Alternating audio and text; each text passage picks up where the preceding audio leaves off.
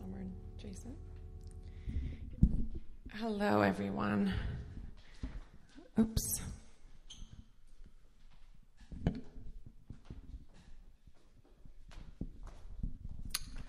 My name is Lana, for those of you who don't know me, and you may take a seat now. I realize you're still standing. Welcome. My name is Lana, and I'm one of the elders here. I am actually doing welcome today, and I'm teaching, so you get a double portion of me. So today we are continuing our series on habitus. It was, I don't know how many weeks, at least probably 8 or 10. But before we do that, I wanted to just give you some announcements, and Andre, who's usually doing that, is not here today, so I'm stepping in for him.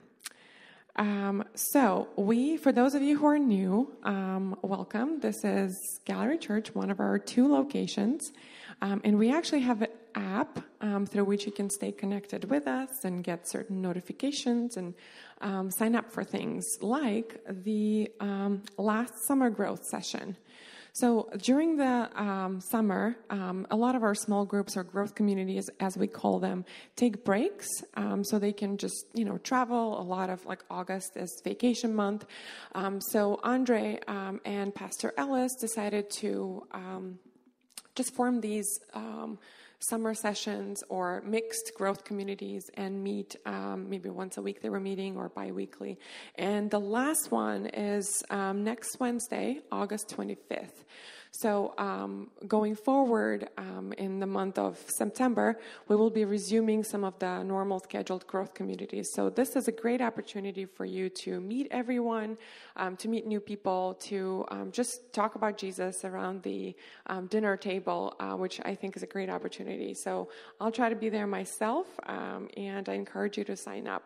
You can, if you don't have the app or you don't know how to download it, just see me after. I'm happy to show you. So also during the summer, if Josie, if you could put the books on the slide, summer books we have been reading. There's 2 of them, and one is not really a book. It's like a comic book, honestly. What If Jesus Was Serious? It's super easy to read. It's barely there's any words in there. There's a lot of drawings. It's fun. So please let me know if you want a link to it. I'm happy to share with you. But the next book is When We Stand by Terrence Lester. So I encourage you to pick both of those up and read it. It doesn't mean that you can't read it in September. You can always pick those up. But we've just been reading it together as a church during the summer. And one last announcement I have is the grocery gift cards. So our deacons, none of them are here today. Okay, Julian went somewhere. I know he'll be back. They've been doing a lot of just serving of our communities where we are represented, not just here downtown or in Patterson Park, but those that are neighbors to us, where we live in every single neighborhood of Baltimore. So they've been helping people with their tangible needs, going to the grocery store or providing the means for them to go to the grocery store. So consider as part of your giving to donate gift cards. And you have on the slide information what kind of cards we're looking for. And it would just be a great way to meet some tangible needs of people who are who live around us and who we can just, serve as part of our walk with Christ. So these are all the announcements. If I remember something later, I'll definitely tell you. But before we start with the teaching, let's just close our eyes and center our hearts on God. And as I pray for the teaching, just, say a prayer for me because I definitely need it. Dear Lord, we thank you, God, for who you are, God. We thank you, God, for being here in our midst. We thank you, God, for not just being here, God, but for staying active in our lives, for staying active, Lord God, in our hearts. I pray, Lord God, that as we look into these scriptures, as we look into the information I believe you've put on my heart, I pray, Lord God, that you will lead us, Lord God, guide us, Lord God, direct me as I speak, Lord God. I pray that you will just reduce me, Lord God, and increase yourself, Lord God, through every word I say. And I pray that this teaching, that these scriptures will fall on good soil today. Let us learn from you together today. In Jesus' name, amen. So, today we are continuing, like I said, our series called Habitus, the daily way of living. That's what it means. So we've talked about a lot of things like, last week was the, somebody called it the sex talk. It was purity, and Leon Pinkett was the speaker here. But before that, we talked about integrity. We talked about how to live with our neighbors. We talked about how to worship as part of our daily living. So today is just a continuation of those of that series, and it's a sermon or a teaching, as you call it, on good business. So what it means to do good business.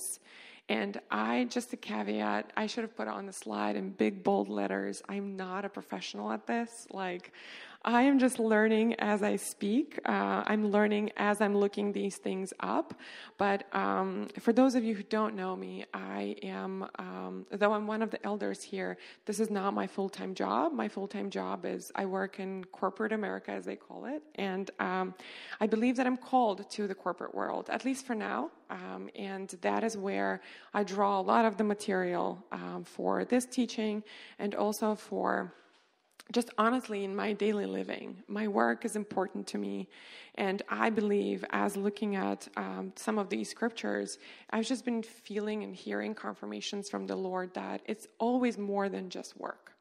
So that's what we are going to look at today. Our primary scripture for today will be Colossians 3:23. Whatever you do, work at it with all your heart as working for the Lord, not for human masters, since you know that you will receive an inheritance from the Lord as a reward. It is the Lord Christ you are serving. So when I looked at the list of teachings Pastor Ellis asked us to pick up for the month of August, I was immediately drawn to this one. And I actually asked to switch from another teaching. I won't tell you what kind of teaching I switched from, but I switched to this one because this scripture, the Colossians 3:23 scripture that I just read, has been my inspiration, my honestly, my daily prayer as I go into the office, as I log into my Zoom meetings these days, or whatever means of however you perform work these days.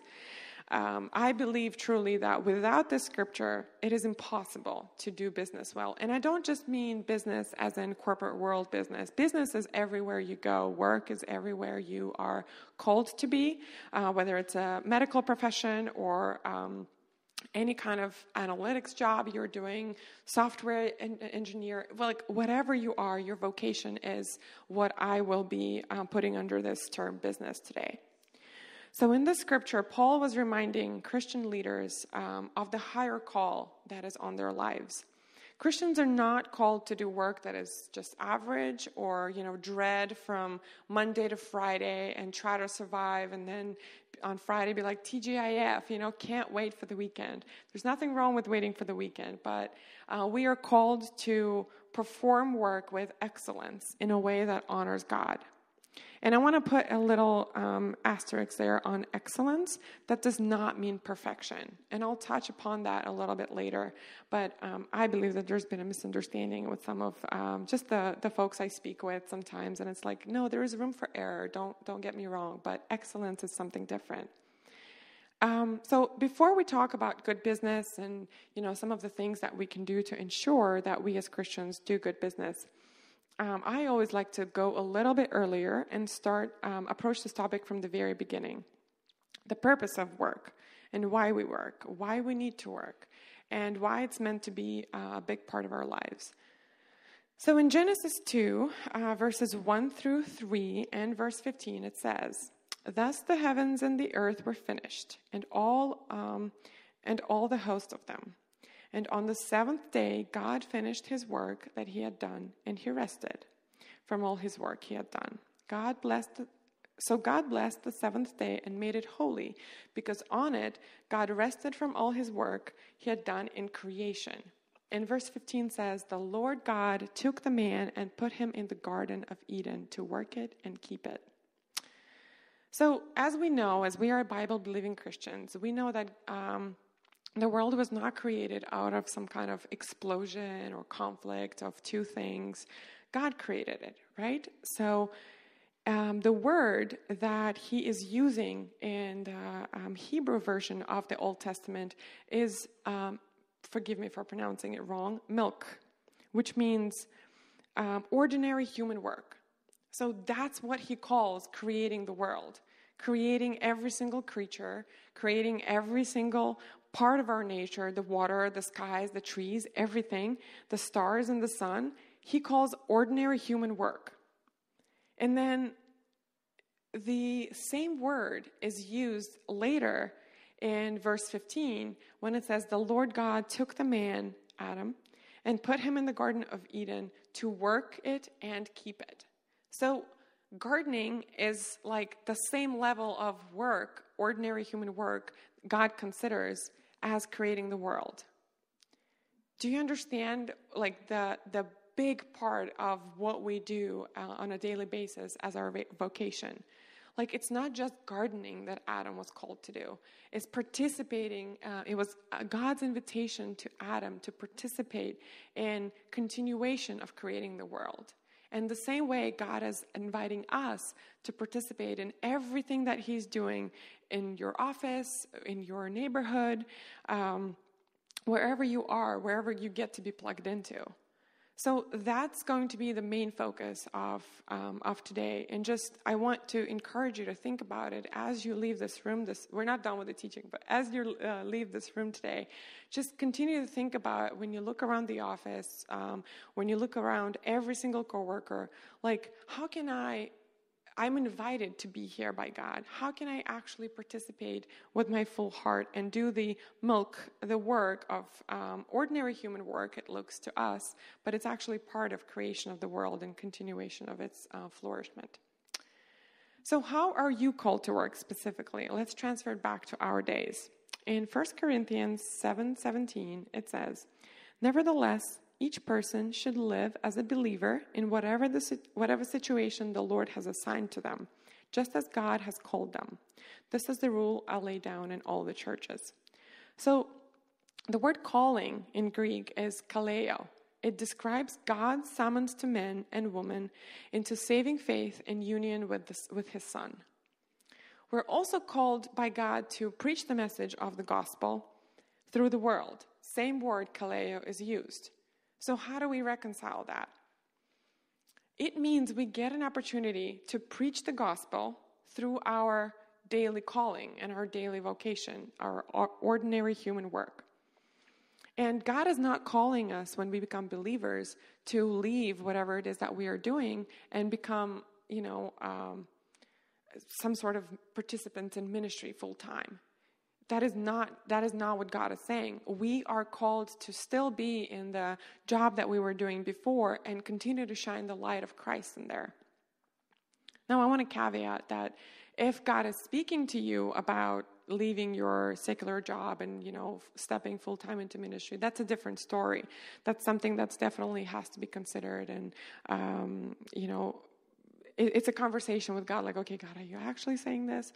So, and then the second caveat I want to say, if God is convicting you about the kind of work that you were doing before you became a Christian, that's also something that needs to be addressed.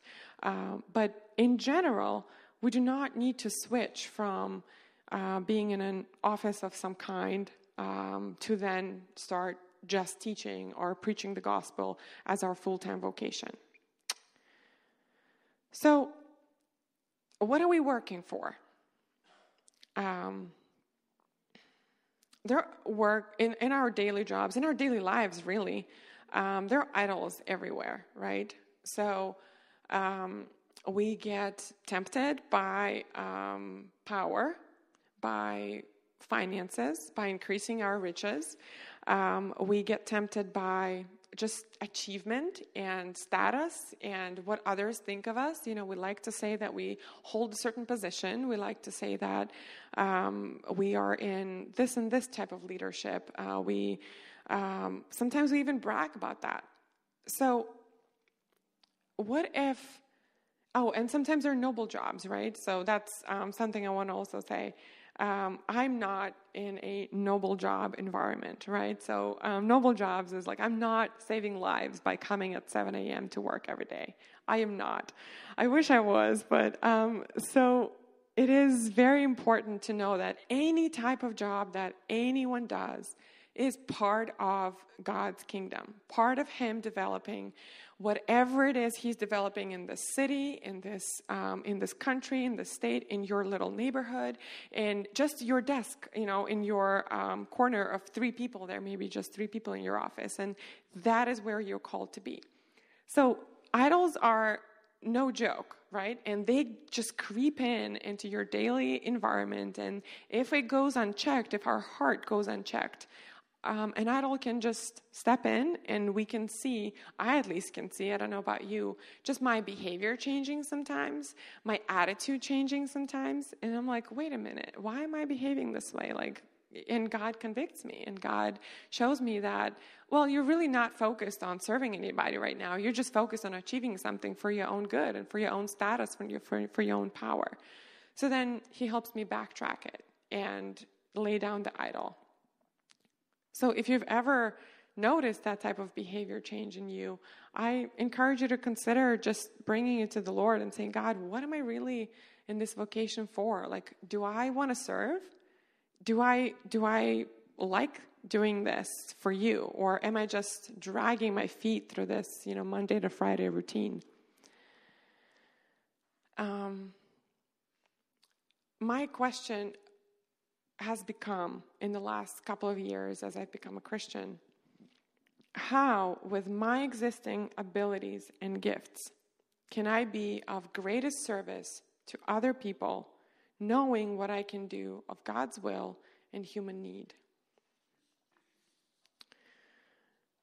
And it's really hard to transfer to when you're just doing spreadsheets. Like, this sounds like, okay, I'm going to Ethiopia and I'm serving people there, you know, and I'm seeing tangible needs being met, and we're putting this pump and it's pumping water into the whole village. Like, that looks great. But when you're just sitting in front of your desk and you're working on a spreadsheet, that's just like, for me, it was really hard to reconcile. Like, how am I really being of greatest service here? But then the Lord reminded me that it doesn't actually matter what work you perform, like I said before. The ultimate goal of our work and our vocation is to serve God and to serve His people in the way He calls me to serve them, with utmost integrity, desire to please Him, and ultimately love. That is ultimately what you're there to do. If you're not doing these things, let's put a reality check in place. And let's understand, okay, God, I'm not doing it with utmost integrity. I'm not doing it to please you. And I'm not doing it in love. So, apparently, there's a definition of an idol that I came across. I don't know who said it, so I can't put it as a quote. But I'll just say it. Idol is something good turned into an ultimate thing. So I'll say it again. Idol is something good turned into an ultimate thing.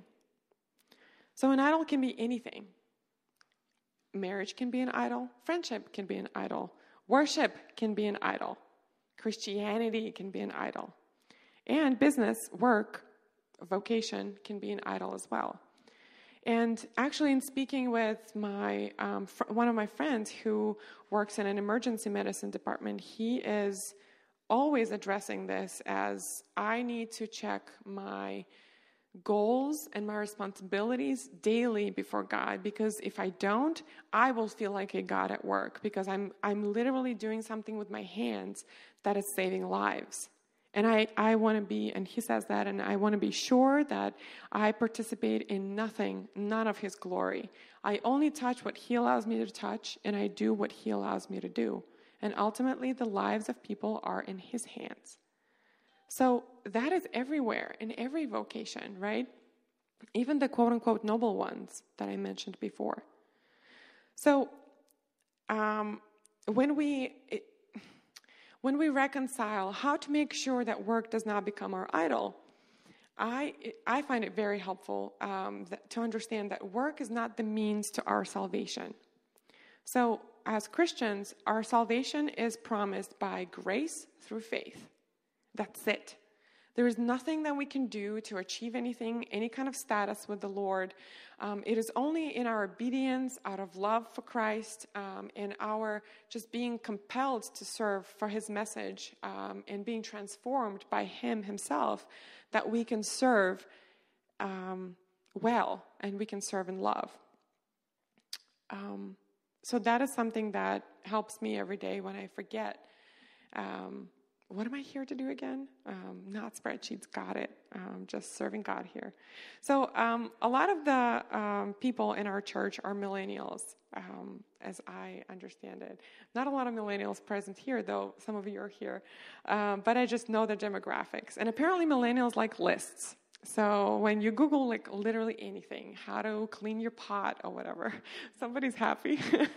How to clean your pot? It like says 5 ways to clean your pot well, and then you just go step by step. I created a list myself.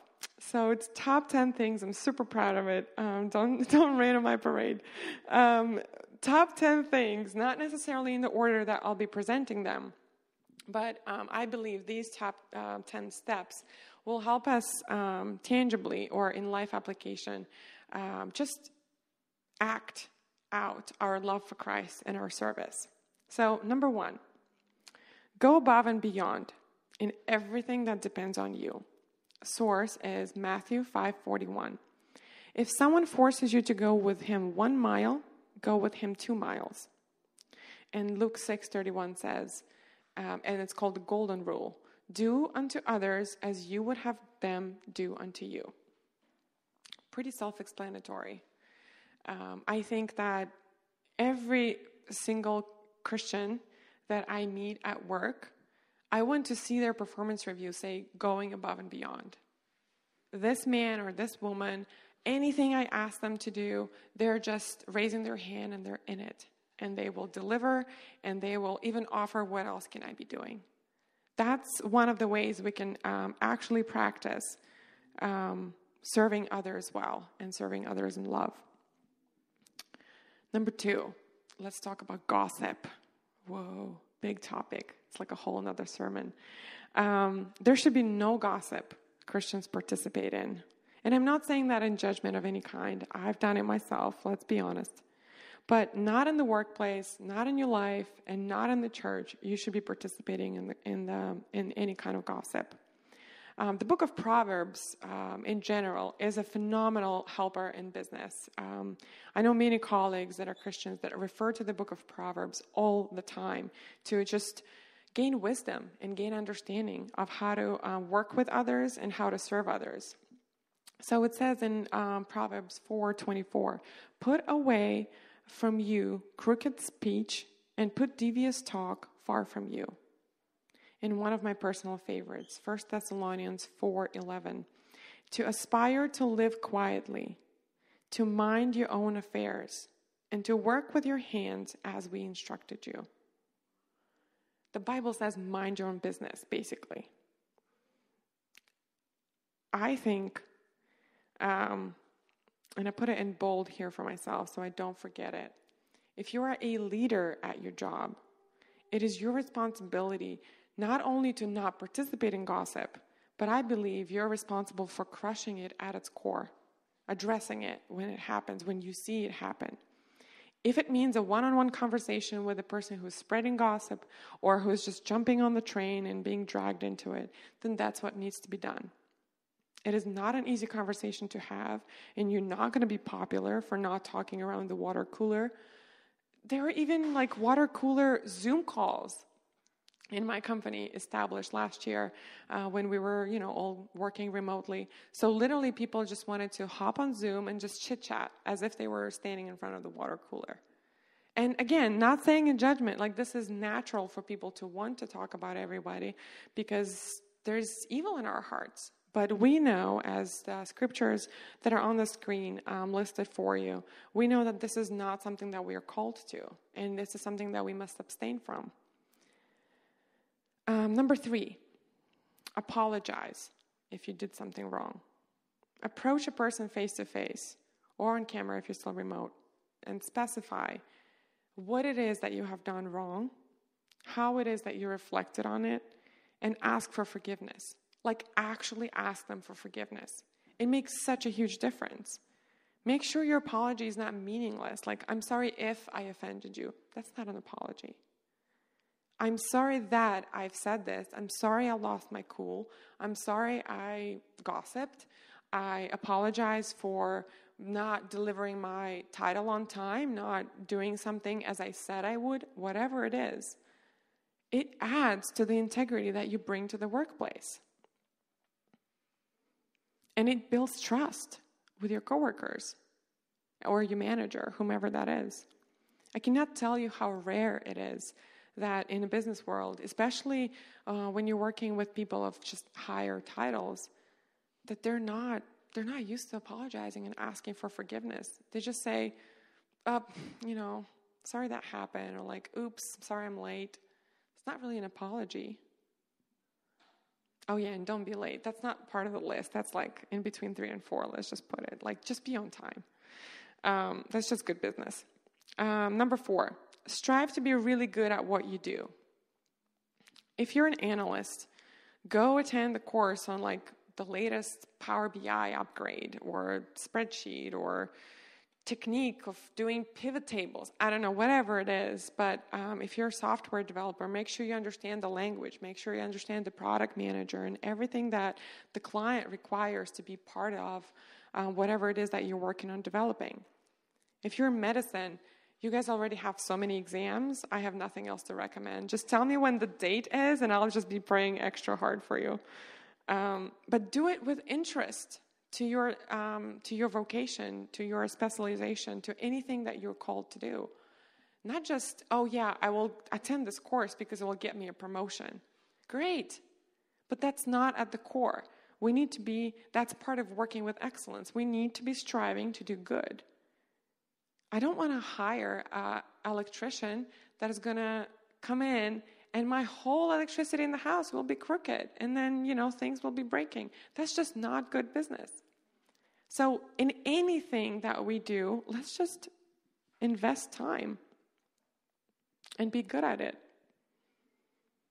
I have had comfortable experiences when at my company, I meet with someone for coffee or just conversation and whatnot. And I know of that person's reputation of just being, just they're lax about their job. They're doing it haphazardly. They're there-ish, and they're not really like participating in it, any projects that are not required of them. They are barely doing the work that they're supposed to be doing. And then I meet with them for coffee, and I find out they're a Christian, and I'm like, ouch.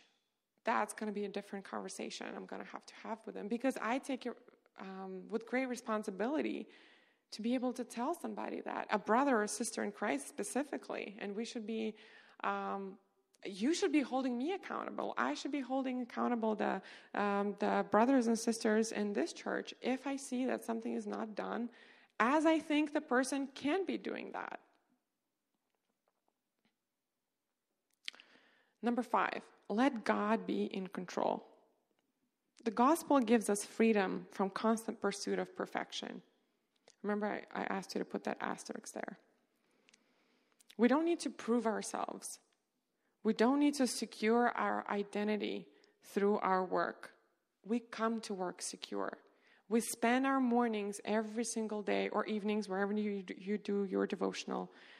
We spend our mornings or evenings in front of God worshiping him, asking him for that security if we don't already know the truth, and asking God to lay it down before us, to explain it to us, to let us believe it more and more every day.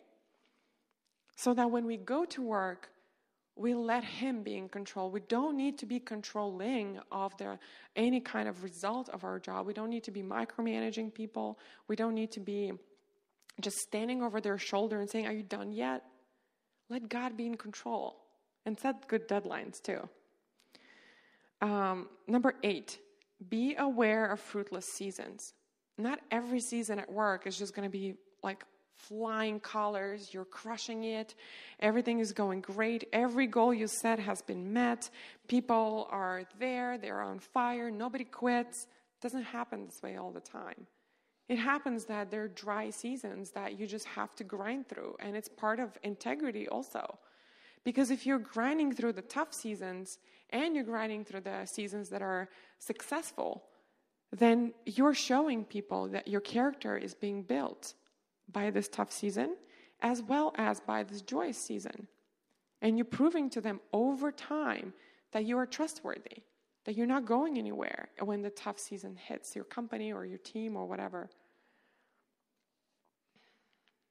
Number 7, mean what you say and say what you mean. Your actions should follow your words. Especially when people find out you're a Christian at work, then you really have to mean what you say and say what you mean. Because people start looking much closer, hopefully. And if people are not looking much closer at your life at work, then what are you showing to them, right? What are you presenting? Also challenge you with that. They ask you questions like, I thought you were a Christian. Aren't Christians not supposed to be doing that? And then you're like, ouch, I did not know you knew that I'm a Christian. But then you're like, you know what, right, I should not be doing that. You're right. I have to confess, I had a moment at work when I lost my cool just a couple of years ago. It was super stressful, and this person was really hard to work with, and I didn't lose my cool like throwing things at the wall or anything like that, but I raised my voice, and I usually never raise my voice. And then I walked into their room, and I apologized before them, and they were like, you know, it's cool, fine. Like, I'm totally understandable why you did that. But then somebody else, completely, like a third person, not even part of the conversation, I didn't even know they heard me. They came over to me in their water cooler conversation and said, Lana, like, I thought you're always so cool, calm, and collected, but like when I heard that you did that, so that means that person shared that I did that, I was really like taken aback, and you know, just like, are you okay? Is everything okay in your life that you just lost your cool? I'm like, oh my God, like it's spreading. And as soon as you do something, people start talking about it because it's something out of the norm, hopefully. But then you kind of crush it and say, yeah, I lost my cool. I make mistakes. I apologize before that person, and I think we should be cool. And then I would usually also want to say, mind your own business, but I didn't say that. It's like the Bible actually says that. Number 8, let go of pride. As C.S. Lewis says in Mere Christianity, pride is competitive by its nature. Pride gets no pleasure out of having something, only out of having more of it than the next man. We say people are proud of being rich or clever, but they're not. They're proud of being richer or cleverer than the others. So pride is something that kind of goes with ego and idols that I mentioned before. It is very easy, especially when you do something that's successful and that ends up in a good outcome for your company or for your team. And if people pay compliments to you, it's really easy to let it get into your head or your heart or your soul. But we lay pride down every morning in that single devotional as we let God be in control. And I think it needs to be done daily. And God will humble you if you seek him and approach him about this topic. He will quickly do that because he hates pride. And that's something that he just does not allow to harbor in our hearts. And we should take it very seriously too. So letting go of it, I think it's a practice as well. Okay, I have two more. You're still with me? Okay. Be prepared to be the anchor in stressful situations at work. Yes, not everything at your job depends on you. It depends on God, as we just talked about.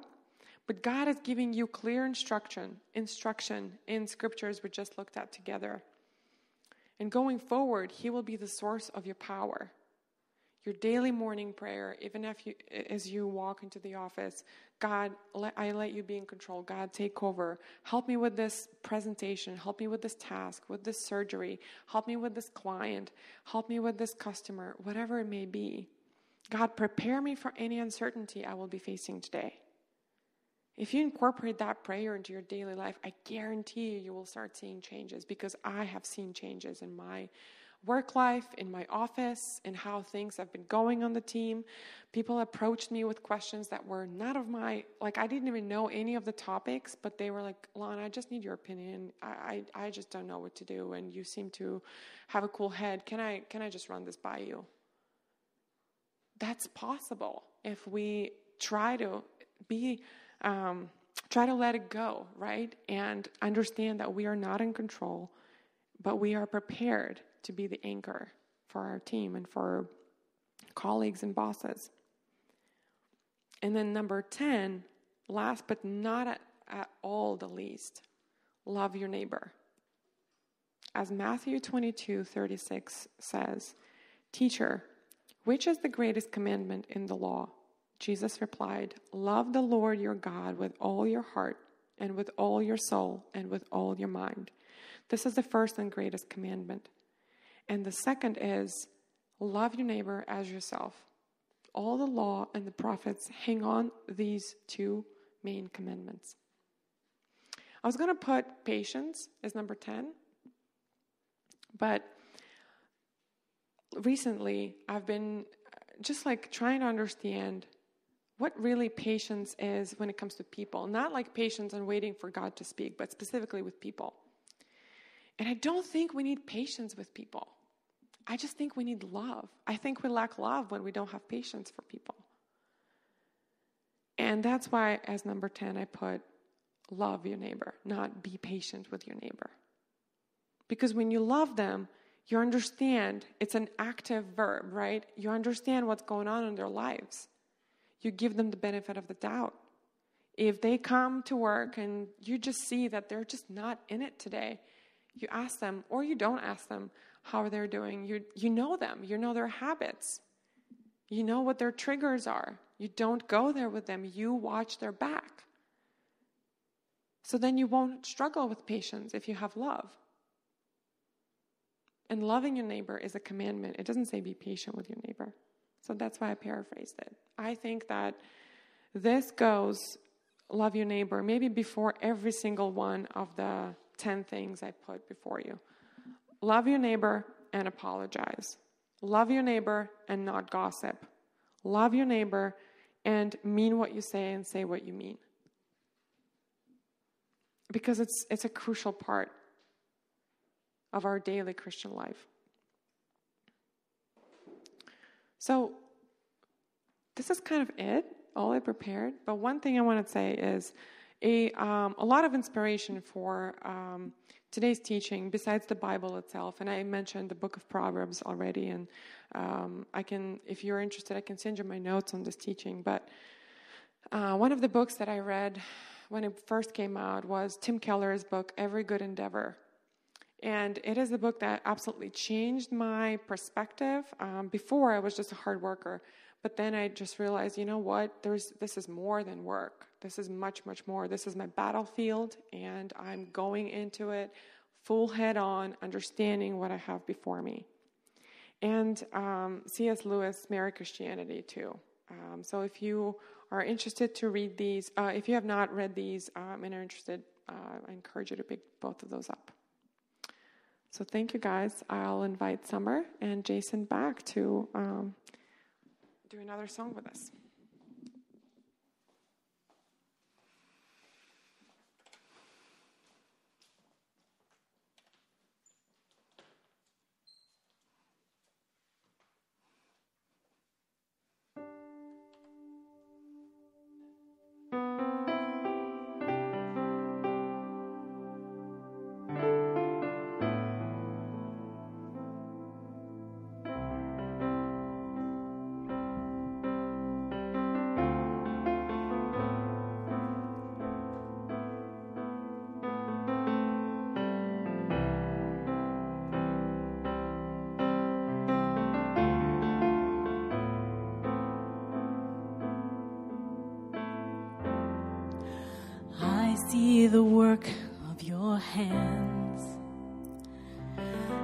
galaxies spin in a heavenly dance, oh God, all that you are is so overwhelming.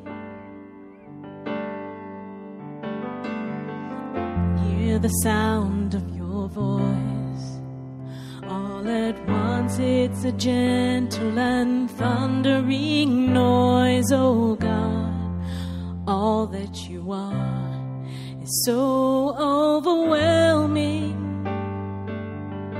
I delight myself in you, captivated by your beauty. I'm overwhelmed by you. God, I'm running into your arms, unashamed because of mercy. And I'm overwhelmed by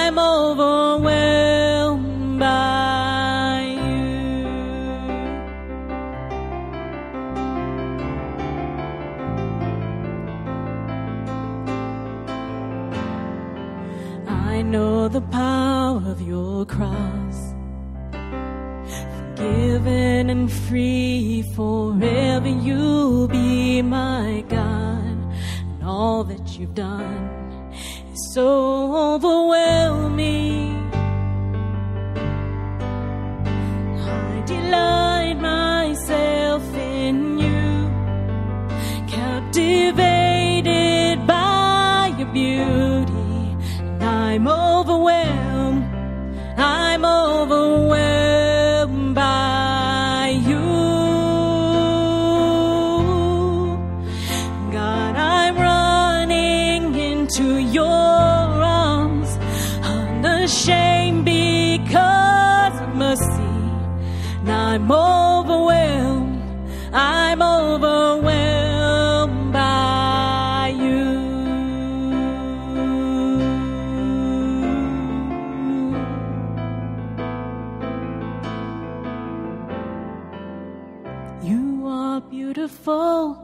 You are beautiful, oh God, there's no one so beautiful. You are beautiful, God, you are the most beautiful. You are wonderful, you are wonderful, you are wonderful, oh God, there's no one so wonderful. You are wonderful, God, you are the most wonderful. God, you are glorious, God. You are glorious, you are glorious, oh God, there's no one so glorious. You are glorious, God, you are the most glorious. I delight myself in you, in the glory of your presence. And I'm overwhelmed by you. God, I'm running into your arms, unashamed because of mercy. I'm overwhelmed by you. I'm overwhelmed by you.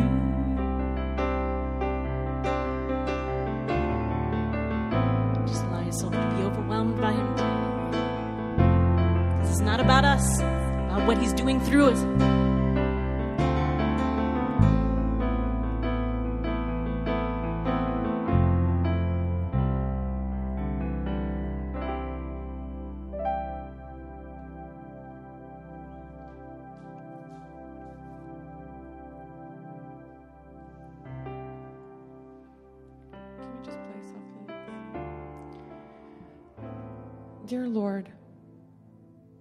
As we have just addressed these scriptures together, Lord God, I want to thank everyone here, Lord God, for just tuning in, Lord God, and listening. And I pray, Lord God, that everything that we talked about today, Lord God, that now as we go out into the world, that we start practicing, Lord, together and separately, but making it all into one big family of Christians, Lord God, delivering one big testimony of who we are at the workplace. What does it look like to work with a Christian? I want to hear testimonies, Lord, of someone coming over and saying, I worked with this person before and it was an absolute delight. The way that they delivered above and beyond. I could trust them. Their word meant that their deed will be done. And they did it with integrity, and they stepped in where needed. I ask, Lord God, that with anything, Lord God, that fell today and convicted anybody here, I pray, Lord God, that you will just keep nudging, Lord. As we go home, Lord God, just keep nudging and keep addressing it with us, Lord. Continue to convict us. Until we come before you, until we repent and say, God, I don't want to do that anymore. God, you've shown me that I've done that, and I acknowledge that it was my mistake. And then we apologize to God, and we apologize to the person we did that to. I thank you, Lord, for the absolute pleasure to have the security and to be overwhelmed, just like Summer just sang, by your presence, by your love, by who you are and who you made us to be. You invited us, just like you invited Adam, to be part of the workers in the garden.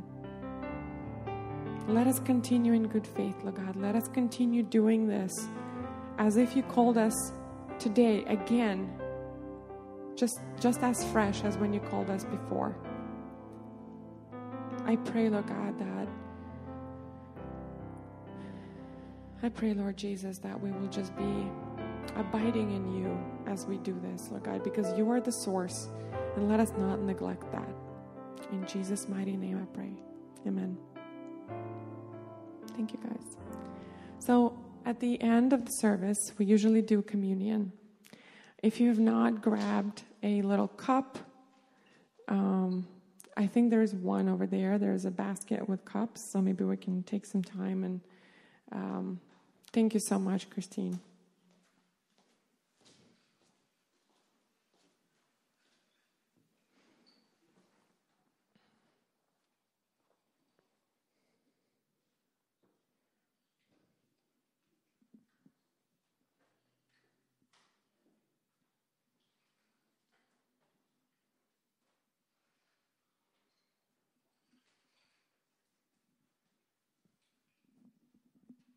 I actually don't have one either.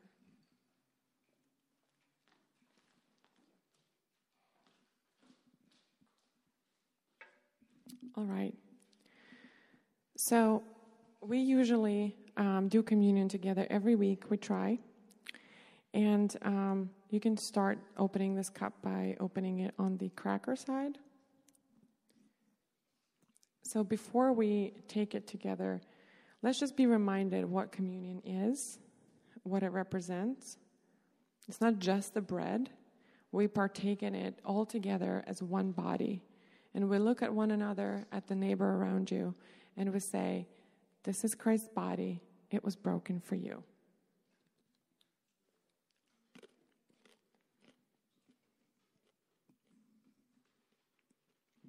And then we take the cup, and then we just lift it to one another and say, this is his blood, which was spilled for the forgiveness of your sins.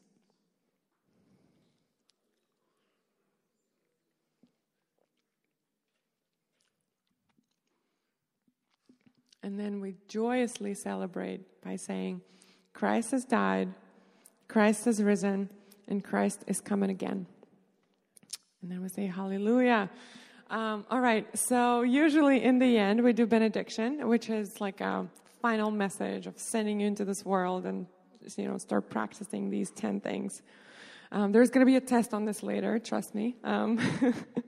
So as we go from here today, may we just learn how for our deeds to match our words, how to be patient and loving to our neighbors. And that's all that we are called to do in the workplace. In Jesus' name I pray. Amen.